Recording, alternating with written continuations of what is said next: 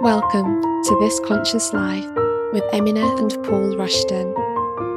In this modern world where we're relentlessly plugged in, yet increasingly disconnected, perpetually doing, yet so rarely just being, processing overwhelming amounts of information, yet still searching for the truth, it's time to come up for air. Here, within this community, we share stories, rituals, and recipes for a beautifully humble but plentiful life. And we intersperse these with the pilgrimages we take to visit those who have taught us profoundly powerful things about humankind. By sharing our stories, we deepen our connections and remind ourselves of all that unites rather than divides us. From holistic wisdom to slow, sustainable lifestyles, spiritual nourishment to conscious parenting, this is your weekly conscious living guide, here to inspire and illuminate, connect and nurture, just as nature intended.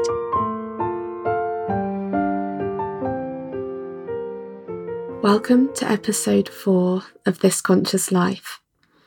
This episode takes a quite insightful and incisive look into the powers and energies of spring. And when you live in the UK, as most of our listeners do presently, um, you never quite know what you're going to get in spring. You wake up one morning and it's bright sunshine and blue skies, and the very next day it's pouring with rain and completely clouded over. So, what Ayurveda understands beautifully is that we don't live by the season, we live by the moment, and we take each moment as it comes and we adjust accordingly. Well being in Ayurveda is a series of very intuitive adjustments where we feel what we feel and we respond accordingly.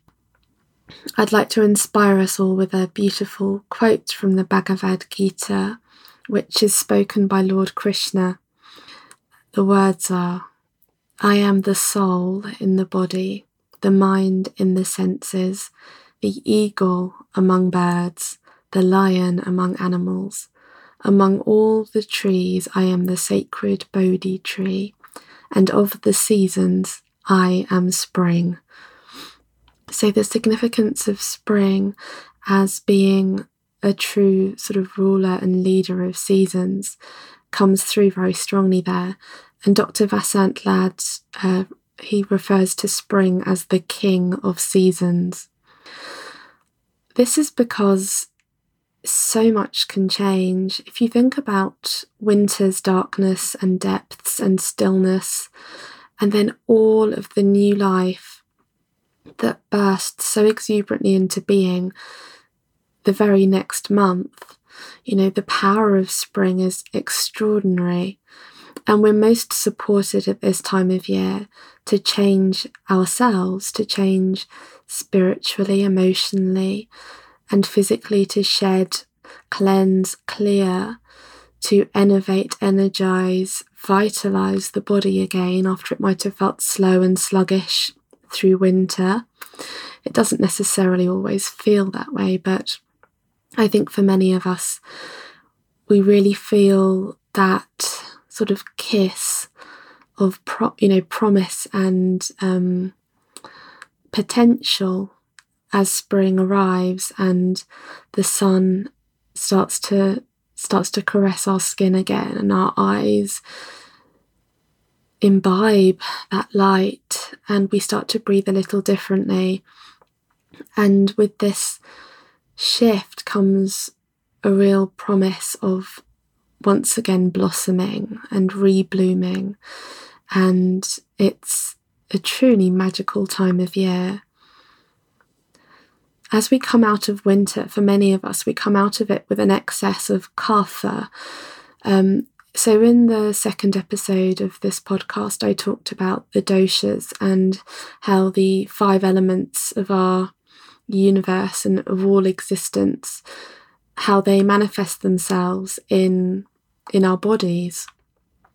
Kapha energy is is earth and water, and it presents itself in our bodies as heaviness and dampness. And often this is the, the dampness that builds up over the course of the winter, where it's been darker, where it's been um, cooler, and where it's been wetter. That builds up in our systems too. You know, for many people, uh, they come into spring with quite chesty, with a build-up of mucus um, and conditions that relate to an excess of phlegm and mucus can can really can really be most prominent now. Spring often begins at a, a point of, of. We've had it recently, actually, lots of the typically British inclement weather, you know, lots of rain, and that raises Kapha a great deal. So if we come into the season with an excess of Kapha and then we get quite a lot of rainy weather, Kapha will really persist and will continue to rise. So we really have to look to counterbalance that. We don't want to be walking around feeling heavy, feeling lethargic, and feeling that cold dampness in our in our system. It's very unhelpful, um, and it's often the cause of our of our coughs and our colds and our respiratory tract infections. So we really want to get that dampness moving. We want to shift it before it results in in illness. You know, we have we have the the imbalance is present, but if we address the imbalance, then it won't end up be, you know, it won't manifest as a symptom or, or you know, or an illness or um, anything we need to to then medicate ourselves for. So we need to act early. The qualities of spring are said to be, you know, sort of moist, uh, and there's a warmth coming through that we've not had before. Um, Vasant Lad beautifully describes how nature melts the snow and the ice and the, the water starts to stream away. We get sort of little rivulets of water that run off. Um, and we can think about the body in a similar way, where things start to liquefy and they start to stream. So, a streaming nose is, is a common one, but also um, allergies can start to begin at this time of year. So eyes might be streaming too. Um, so this this this sort of liquefied idea, we want to want to warm the body from within so that we can evaporate off this this liquid um, and so that we don't feel so, feel so damp um, inside and ex, you know feel those effects externally so we shift it with warmth and with pungency, with spice, and with naturally bitter and astringent tastes too. We really want to stoke the digestive fire. If the body feels sluggish after winter, that's a sign that our Agni, which is our metabolic fire and the internal warmth um, of our of our of our digestive system, may be dwindling. So we really you know, we need to get quite inventive and think of ways to refuel them. And if we think about things that we can naturally uh, begin to add into our spring meals, there are lots of naturally cleansing foods that come into season, and this is this is obviously no surprise. Um, we are always supported when we eat seasonally. Nature will always produce the things that help keep us in balance. So if we look around us at the moment, you know, we can see the nettles, fennel, wild garlic, lemons, spring greens, dandelion flowers, dandelion flowers, you know, having them in a tea, actually um, cooking with them, dandelion, you know, I think all parts of the dandelion flower are edible and they have a naturally cleansing effect.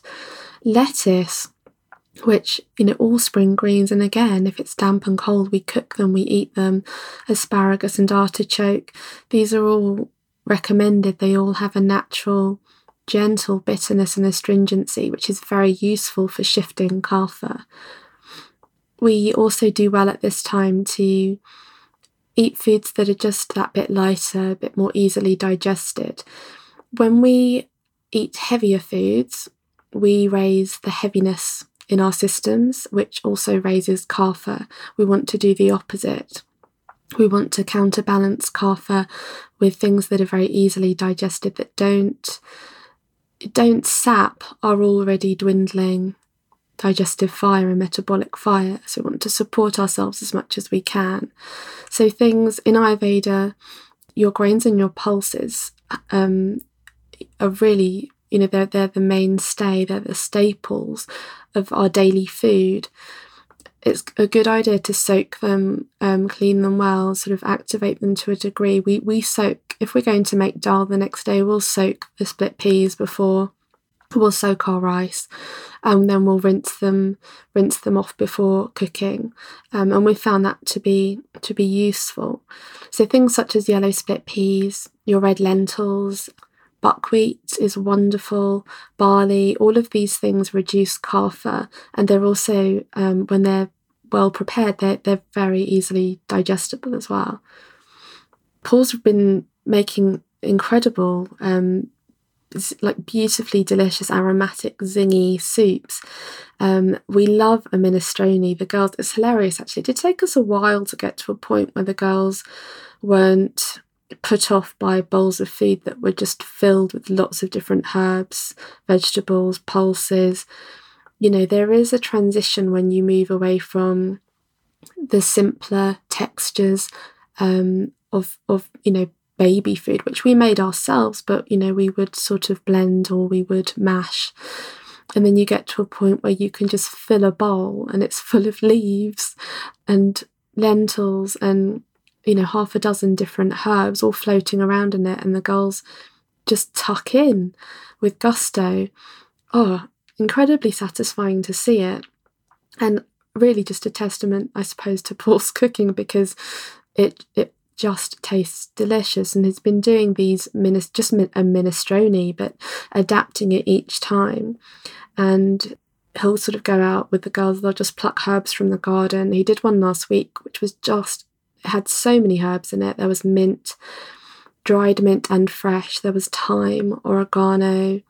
There was chives rosemary parsley bay. Yeah bay leaves were in there. There was some sage.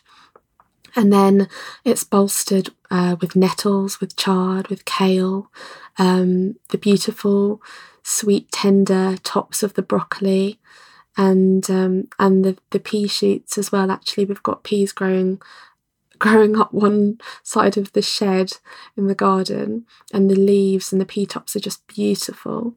Um, and just all of that was added to this really fragrant stock, which was just made with leeks, a little bit of garlic, uh, the dried mint, some sea salt, passata, um, and lots and lots of red lentils to give it to give it some um, to give it some thickness and so it would be a bit more satiating. Um, we add in a handful of pasta too if the girls want a hearty meal. If we fancy a hearty meal, we we use all different types of pasta: red lentil pasta, brown rice pasta.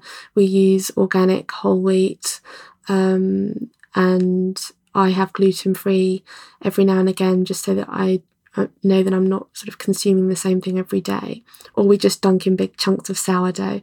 You know, it's just a great spring meal because you're putting in all of your seasonal herbs and you're getting this naturally, naturally cleansing and bolstering meal. Other things we start to introduce in spring. I mean, Paul and I have come out of winter pretty well this year, actually. I think because we had more time this year to to just listen to what our bodies needed. I wasn't commuting. Um, my days were a bit shorter, and we just managed to organise ourselves a lot better. So, touch wood, we haven't come through winter with illness or had any of the spring colds or build-ups. But what's very effective is if you if you feel quite heavy and you feel that the gut's a bit um, a bit backed up and you feel that things aren't clearing as effectively as you'd like them to there's a wonderful Ayurvedic remedy called Triphala, which you just mix with hot water and you drink before bed each night. It's it's a mix of three different Ayurvedic herbs, um, and it's very gentle, um, but it helps the colon to cleanse, and you wake up and it promotes healthy elimination in the morning. Um, and unlike things like um, your sort of linseeds and your psyllium, which are very, you know, everything, all of these kind of fiber rich things are very recommended in the West. And of course, they have their place, but if you've been constipated for a while, you think about how you would clear a pipe, you know, in your kitchen, and you wouldn't put lots of dry, rough material down there. You'd want, you'd need something that got things moving through, and so you need something that's quite lubricating. So Ayurveda is very good again at looking at looking at what's going to balance the imbalance. Um, and Triphala is, is wonderful for, for people who who do struggle to sort of eliminate the day's waste. Um, there are two other, actually, yeah, there are two other Ayurvedic herbal remedies recommended um, when kapha is quite imbalanced in spring. Punarnava, which is um, more commonly known as uh, Boerhavia, so it's um, that's spelled B O E R H A V I A, and uh, the Ayurvedic remedy uh, is P U N A R N A V A, um, is is recommended by Ayurvedic doctors for anything relating to the kidneys or the urinary tract. It's very, very useful for infections there, but also helping the kidneys naturally detoxify and um, and clear. It's naturally diuretic.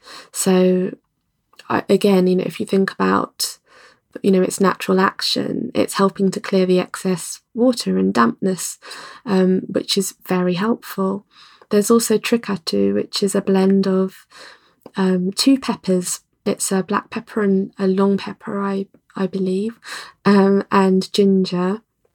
And again it's very very good for for sluggish digestion. It really wakes up the stomach and the agni I said earlier about um, looking to counterbalance the heaviness of kapha by keeping things lighter.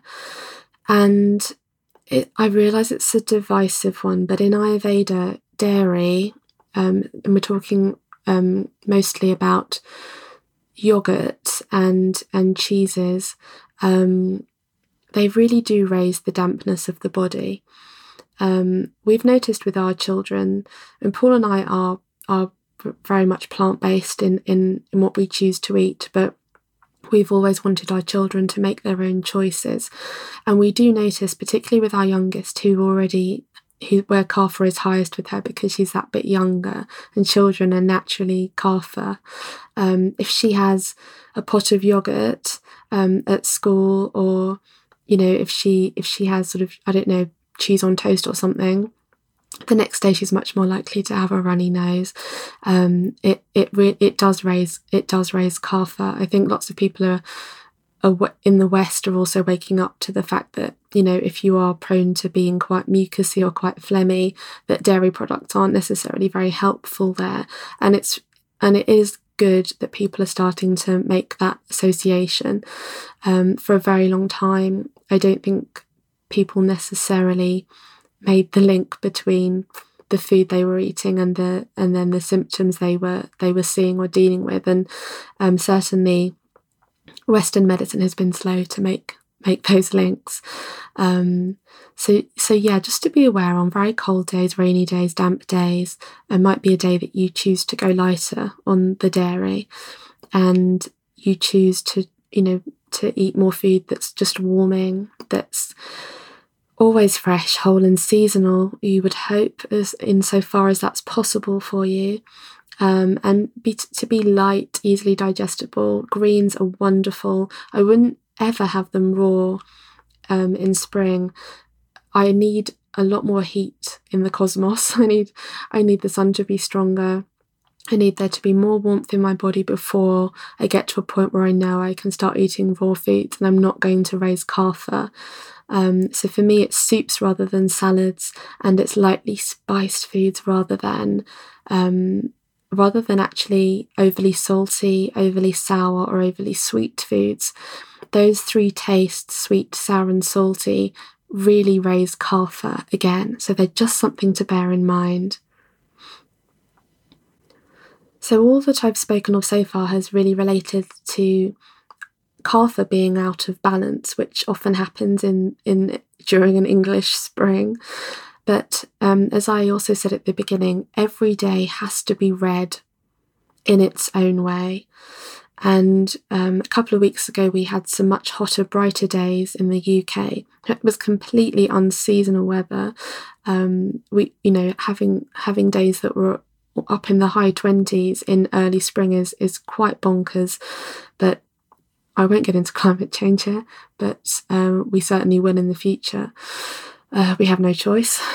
Um, but with days such as that, where you're starting to feel the heat and it really feels more like midsummer, it's dry and very, very warm, even though you are in spring, the day itself has the characteristics of summer. So, so pitta would naturally be raised. That's the element of fire, and you would just. It's very, very obvious. You shed layers. You start to sweat more. You you might get redder in the face. You might actually start to crave your salads and want to cool down, you might have the first ice cream of the year. So, you know, we don't take we don't take the day within the season. You know, we don't we don't um we don't make our decisions based on where that day sits in the calendar. We simply take each day one step at a time. And on those hot days, you know, I did enjoy more cooling foods and I found that you know, that I was really craving more crunch and zest and zing. Um, and I had, I did have a couple of seasonal salads actually. We pulled some things up in the garden and it felt really good. We had a spring potato salad with lots of greens, um, lots of herbs, and it was exactly what we wanted. Know, when you just, you crave it and you don't doubt it. You know that you know that it's what you want and it's good for you. But the weather very shortly afterwards shifted back to dampness and coolness again. We got rains. The weather dropped. It dropped. It, ten, it dropped ten degrees in the space of a week. So it shot up and then shot back down again. Um, and and my body was no longer interested in the salads and the green the greens and the uh, the raw foods and the cooling foods. I was craving my my um my chai and my cacao again, uh, my soups and the spice. I wanted to to use warm oil to massage my skin, and I wanted to I wanted to root out my warmest socks again. So you know, don't put that coat away yet. We we do need to respond day by day and just stop ourselves from rushing ahead all of the time, because you know nothing in nature is ever cut and dry. It's all about ebb and flow. In Ayurveda, we also recommend raw honey. It has many uses, often mixed with herbs. It's, it's a type of medicine. Um, it's beautiful at transporting the properties of herbs into our bodies, but its natural sweetness is also naturally heating. So it's really useful for dispelling damp.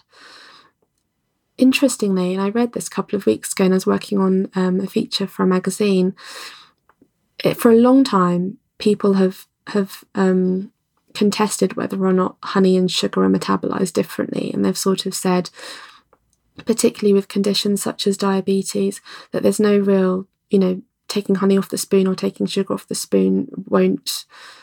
There's nothing really to um, to differentiate them. There's no real benefit to having honey rather than sugar. But a really robust um, review in 2008 found that raw honey actually helped to stabilize blood sugar levels and it really lowered the inflammatory markers in the body. So it's interesting. It's always interesting when these studies studies come out and they enter mainstream consciousness because it's also, I suppose, you know, for someone who's studied Ayurveda for so long and lived it for so long, it's always very heartening when you see these little um, sort of baby steps towards acceptance. You know, for 5,000 years, Ayurveda has said that a spoonful of raw honey is wonderful at balancing blood sugar. And if you're feeling a bit hungry between meals, but you don't want to eat again because you don't want to impede the digestion of the meal you ate before, or, you know, indeed interfere with the building of your appetite for your next meal, that just having a bit of honey off a spoon is a good way to satisfy without um, without spiking blood sugar, making you feel shaky or as though you need to eat even more. So that's an interesting one, I think. Honey's very, very good at this time of year.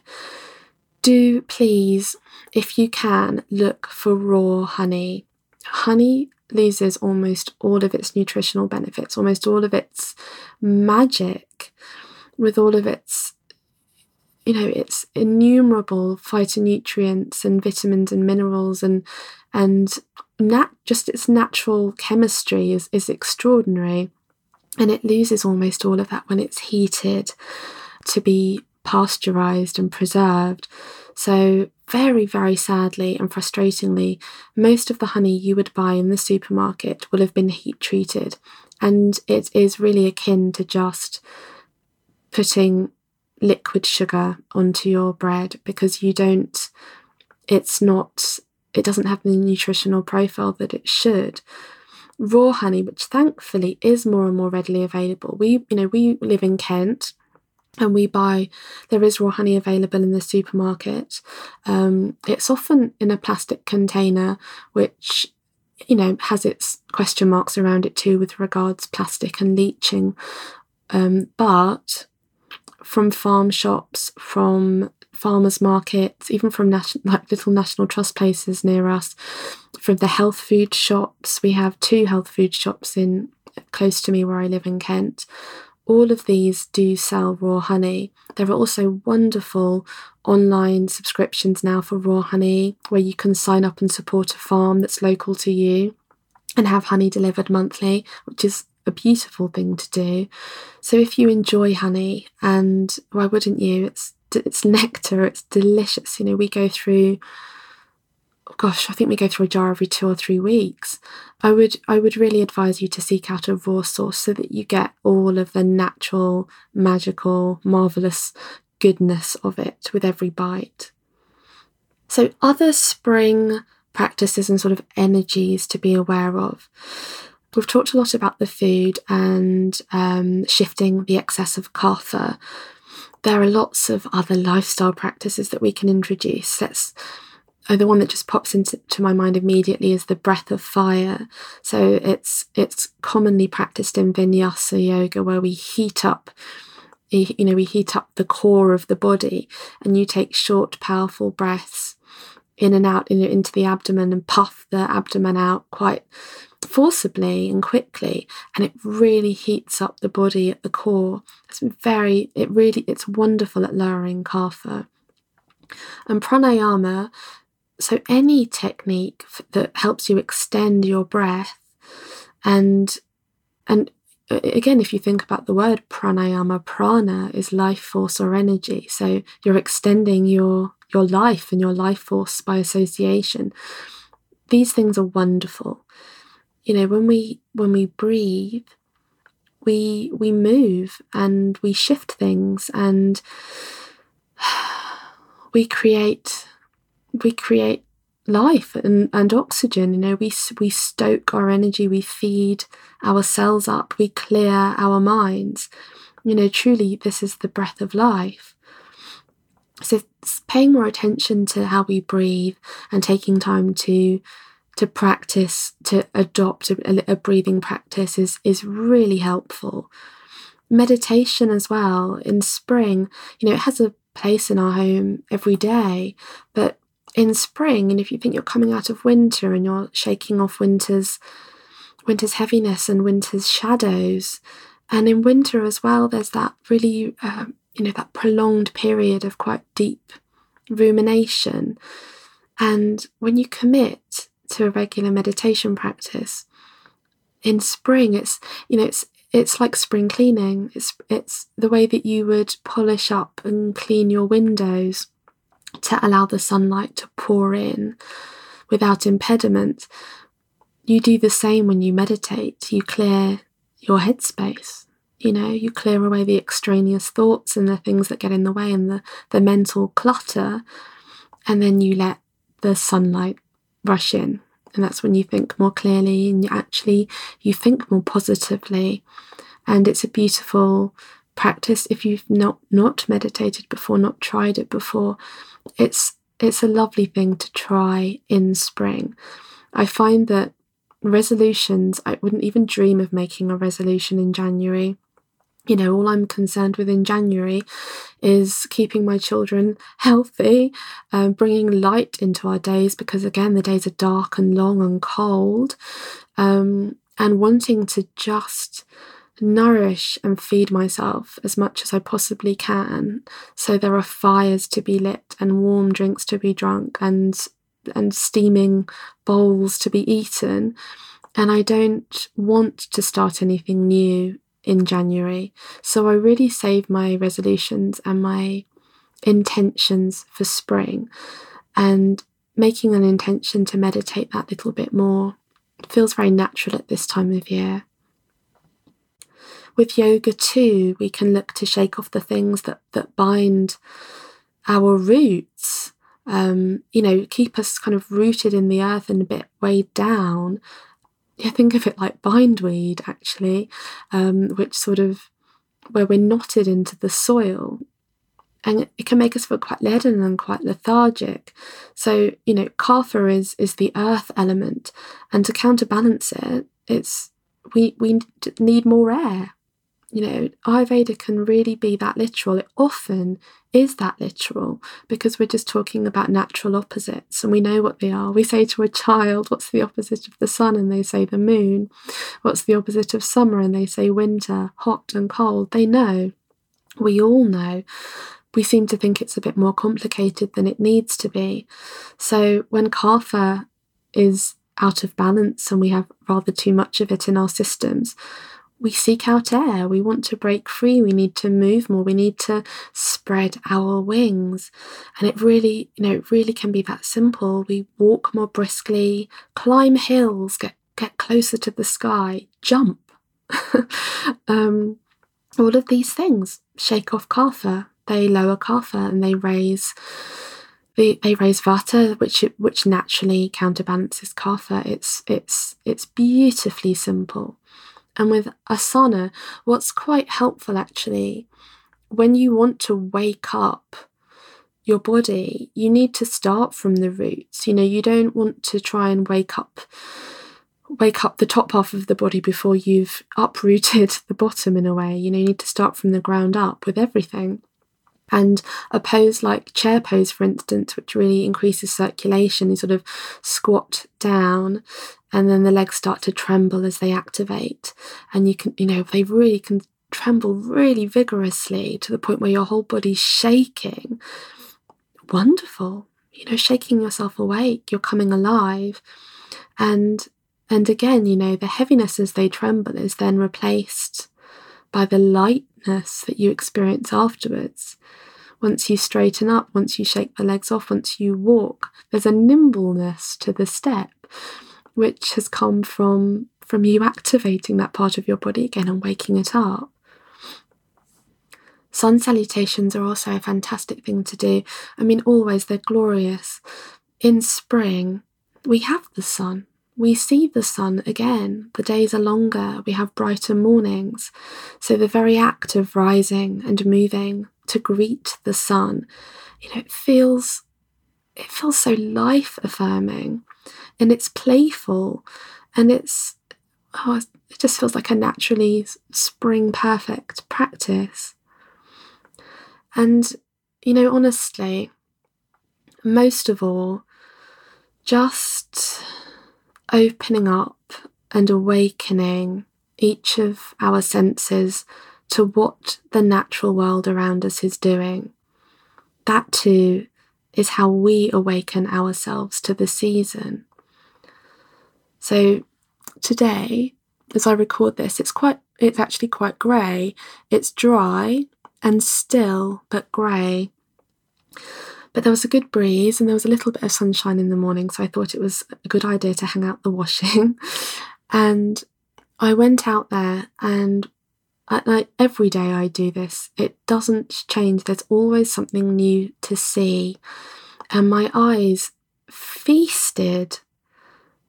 It was extraordinary. You know, we have we have these wildflowers that just keep popping up across the entire garden as we've been scattering seeds for months. And we, we planted some at the at the tail end of autumn. We've planted some at the beginning of spring. Um, bulbs went in. Well, Paul was responsible for that. I'm not entirely sure when he put the bulbs in, but he's very. I spotted these flowers the other day, and I said to Paul, "Oh my goodness, have you seen these flowers? It's how glorious that these flowers come up every single year. What a gift!" And I said, "Isn't it extraordinary that they do that?" And he said, "You you know I plant the bulbs, right?" and I I actually it's ridiculous. I mean, I'm out there planting too. I get it. But there's this beautiful rhythm to things, you know, where you are out there, but you're you're you know you're doing something blind. You're just doing it in blind hope. You don't know what will arrive, what will enter the world. And I'm not always fully aware of what he's doing out there because bless him, he's out there doing a lot all the time. But we've been given um, so many packets of seeds actually this year. I think more and more brands are sort of you know, when you buy natural and organic, and they're sort of encouraging us to plant flowers which really support our natural pollinators.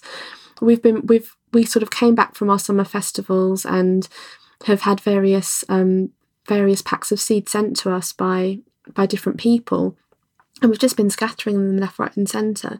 So now we've got a lawn that's scattered with wildflowers. They're all along the borders. They're around the, the you know the bases of the trees they've it's just beautiful. And I spotted these these bluebells, which I thought weren't bluebells because they weren't blue. They were a deep, rich purple. I didn't even know they could could arrive into the world in, in such a such a shade, but they, but they do. And I was sort of looking just looking around at everything, and I found these this beautiful coral root, which are these sort of open, smiling purple flowers again, and they've got this delicate veining in them.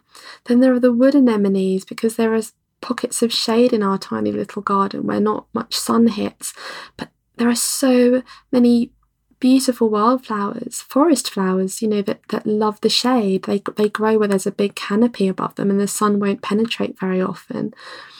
And I found some wood sorrel, I just kept going, and in the end, I actually came in and got my flower identification books, and I just sat out there and just wanted to identify everything.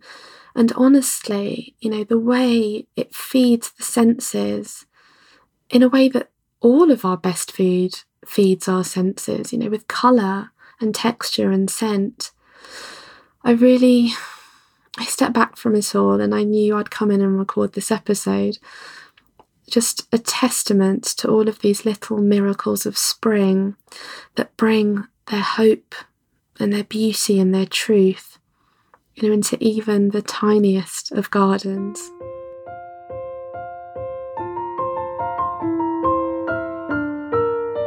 to listen to more episodes subscribe at itunes and to learn more about living a more conscious life visit us at thisconsciouslife.co Thank you for listening.